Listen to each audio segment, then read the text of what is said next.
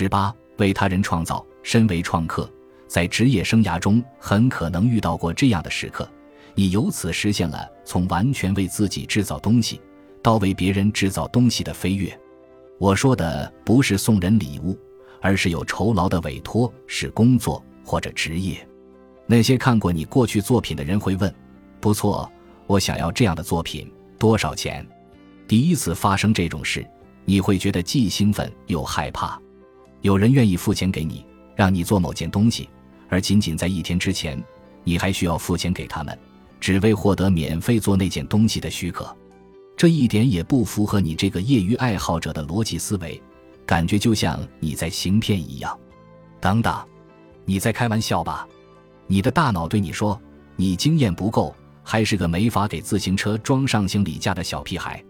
这种想法实际上是冒充者综合征。这种症状通常会伴随自我怀疑、恐慌、恐惧和不安等表现，以及制作你一贯做的东西的安全感和为别人制作新东西的兴奋感，二者的不断内斗。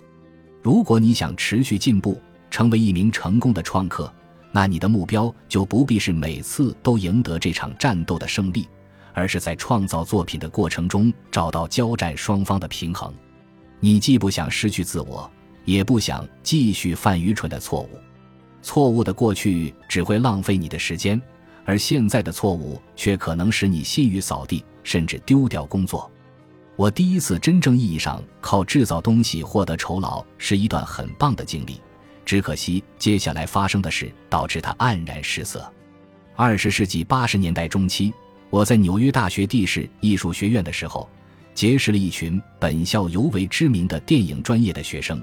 其中很多人直到今天还是我的好朋友，他们为了制作低成本的学生电影，总是需要其他人的帮助。从严格意义上来说，我不在地势艺术学院念书，更像是在那瞎混，因为我进入表演系后只读了六个月就退学了。我参与的第一个大项目是朋友大卫·博尔拉的毕业电影，一部雄心勃勃的奇幻片，名为《石像鬼与地精》。讲的是一家由石像鬼和地精经营的侦探社。我和大卫经常聊起科幻小说和奇幻电影，都对不可思议、难以想象的事物充满热情。他纠集了包括我在内的一小群人，大家都有同样的艺术鉴赏力，也都会制作布景和道具。当时我住在纽约的布鲁克林区，用从街上捡的东西制作雕塑，而且通常无事可做，显然是个绝佳人选。这部电影在地狱厨房的一栋废弃建筑物里拍摄了十六个晚上，逼着我们这些多才多艺的剧组成员使出了浑身解数。我们当时的摄影指导麦克是个绝对的通才，既充当摄像师，又负责为石像鬼的双翼制作动画特效。我则为制作道具忙得不可开交，除了给影片中的吸血鬼和无头僵尸熬制了一大堆用玉米糖浆做的假血。还拿来了我父亲收藏的古董玻璃瓶，摆在巫师的房间里充作储存魔药的容器。我制作了很多大锅和棺材，还用不到一百美元造出了一间完整的软垫病室。但我的主要工作是搭建十多个独特的场景。我被分到了美工部门，在无所畏惧的部门同事的帮助下，我们需要给每个镜头做布景。工作量虽然很大，但还是有回报的。在纽约大学的学生电影节上，那部雄心勃勃的影片摘得了数个奖项。在第一部影片大获成功后，我又被另一个好朋友盖比邀请，为他正在制作的一部毕业电影做艺术指导和场景布置。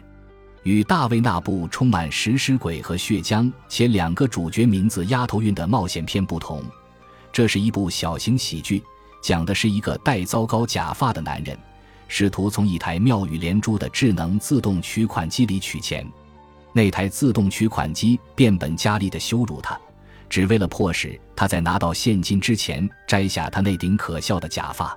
在跟盖比和导演碰头以后，我们意识到整部电影其实可以只有一个场景：自动取款机停。这对场景预算来说是件好事，但对道具预算来说就不太妙了。因为我们没办法借一台旧的自动取款机来完成数天的拍摄，这是二十世纪八十年代中期根本就没有旧的自动取款机可供出借。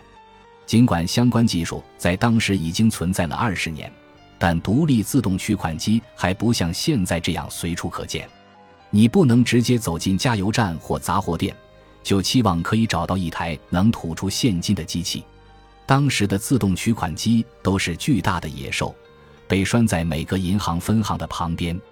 我需要从无到有造出一台自动取款机以及放置机器的亭子。制造自动取款机是一次令人兴奋的挑战，尽管为此耗费了相当多的制作预算。但我当时被石像鬼与地精获得的赞誉弄得有些飘飘然，认为这个挑战简单可行。不就是一个场景，还有几堵墙吗？自动取款机实际上不就是天上键盘和一些按钮的大型街机吗？小事一桩。盖比在布鲁克林一个朋友的公寓里找了个地方，我可以在那里花一个月时间搭建这个场景。开工第一天。一想到要为另一个好朋友制作另一部炫酷的电影，我就激动得要命。但几乎从次日开始，项目就陷入了泥潭。本集播放完毕，感谢您的收听，喜欢请订阅加关注，主页有更多精彩内容。